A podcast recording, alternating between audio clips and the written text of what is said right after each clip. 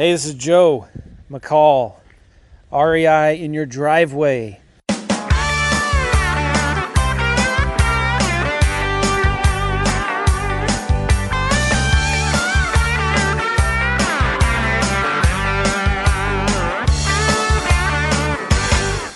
Hey guys, how you doing? I am actually in my driveway right now. Just finishing up the third series of this little podcast thing that I'm doing. I thought I'd be able to cover it in one week. And just because I knew you'd want some background noise, I'm standing next to my waterfall. Can you hear that? Because normally when I'm driving, you hear the background noise of the car, right? This is so cool. We built this waterfall uh, a week ago and it's got one, two, three, four, five different series of waterfalls spread down this little hill we have over about 30, 40 feet. It's really, really cool. Um, I love standing out here, just listening to that. All right, anyway, um, so first step was what? Do some market research. Second step was build your team. Then the third step was do some marketing, right? So, uh, what's the fourth step?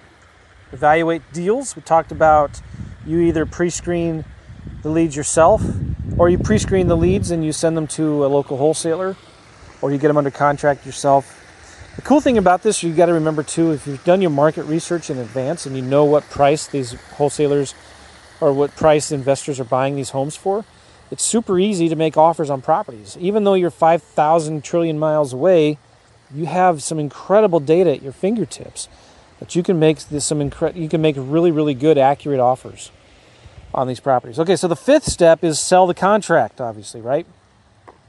And you got to once you get a property under contract, you have to advertise that contract and sell it if you don't want to buy it yourself. Okay? Um, so the cool thing about working with a local wholesaler is he or she just takes care of all of that. And a good wholesaler already has a buyer in mind before they even get the property under contract. So it's simple and easy to either assign your contract or double close. Your local wholesaler already has the title companies. If they have to use transactional funding, they can do that. They can do double close. So that's pretty simple and easy and fast if you're using a local wholesaler. The other cool thing too is that local wholesaler um, because they were able to negotiate a better price than you would have on the phone because they met with them in person. They also have better buyers than you probably have. So they can get it at a cheaper price and sell it for a higher price. So even though you're splitting the profits 50 50 with a local wholesaler, you're still making more money than you would if you're on your own potentially with a lot less work. So your dollar per hour wage is obviously a lot higher when you're partnering with somebody local like that. And you can also, if you got a good relationship with a wholesaler, uh, you, we've I've set it up where I split the marketing costs with them. Now, you also have to think about the value that you're bringing to your local wholesaler. So, what we do is we do all of the marketing, we do all the follow up, and we make offers to every single lead that comes in. So, my wholesalers uh, basically know that we're handling all of that important stuff for them. So, we're bringing a lot of value to the table. We're not just sending marketing out that's kind of like what a bird dog does. We are creating a business, a system. It's a longer term relationship. We're, we're basically their marketing engine and data admin assistants, basically, that are making offers and following up. Okay, does that make sense? So let's say you get the property under contract yourself, or even let's say you have a wholesaler that got the property under contract for you. There's certain things that you can do and help with in finding the buyers. Uh, you can do signs, send direct mail to investors that bought property in that area recently. You can start making phone calls. You can call property managers. You can look up rental ads, people that are advertising rentals, houses for rent in the area. You can call them up. Um, and you should already have some kind of buyers list, so you can always just text and email and call the, your active buyer list, see if they're interested in the property. I love the direct mail to recent buyers. That always works really well when we do it. We send a yellow letter that acts like we're desperate, motivated sellers and we need to sell this rental property right away, and that gets a good response. Um, cool. So I've done episodes before on this podcast on how to find buyers, and in fact, if you just um, realestateinvestingmastery.com, you go to the search bar and you do a search for cash buyers. you'll see some good episodes on that. So you've got to sell the contract, right? And having a good title company is obviously really important because they will make your life easier or they will make it hell. And you've got to have a good title company that understands assigning contracts, they understand double closings, um, and they are not too busy to work with us low life investors. Does that make sense? Okay. The next step is cashing your check. This is the fun part. You make a lot of money. And I want you to think about this. Um, the amount of money that you make with the amount of work that you do when you're wholesaling properties, it's amazing. There's very few industries in the entire business world where you can make as much money with the least amount of effort and work consistently than you can with wholesaling. Okay? That's why I'm not a big fan of rehabbing, not a big fan of buy and hold to build short term wealth. Obviously, buy and hold is good for building long term wealth, but if you want to quit your job, the fastest way to quit your job and make 10 grand a month is not like buying a hundred different rental properties because that's going to take forever. That's going to take a lot of risk. It's going to take a lot of money. It's wholesaling. Okay, and you can actually set up your wholesaling business. Can you imagine actually having a wholesaling business where your income is passive? If you get the right virtual wholesaling system set up, it can be passive.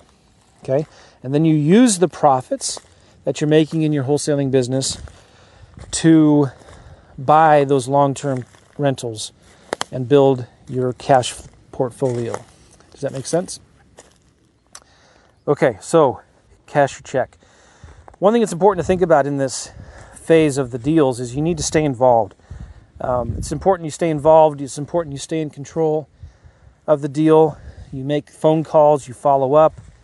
You ask, "Is there anything I can do? Where are we at with this? What's the next step involved? Can I do anything?" Um, you want to stay involved in this process and don't just trust the title company or your wholesaler until you have a good relationship with them. But you want to stay involved. All right. I'm walking around, I'm running out of breath because I'm talking and walking at the same time.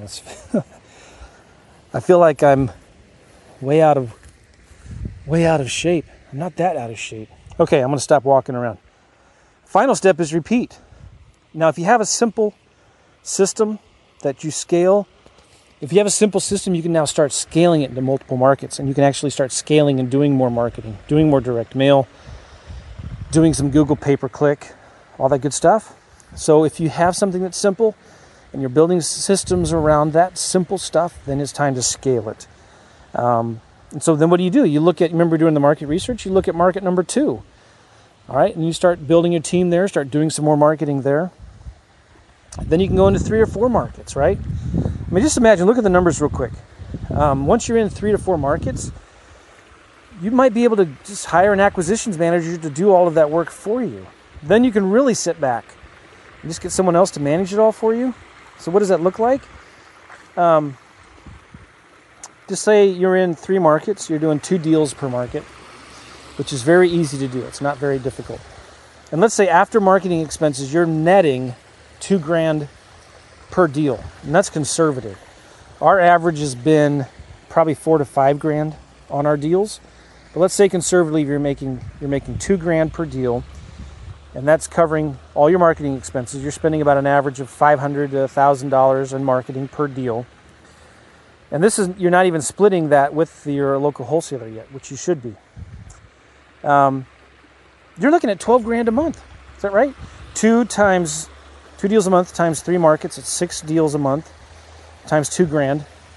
That is twelve grand. Twelve grand net a month doing this. And that's conservatively.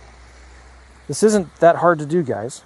And uh, if you keep it simple, you build a system, you can start scaling this. And what if you went into five markets? What if you went into six markets?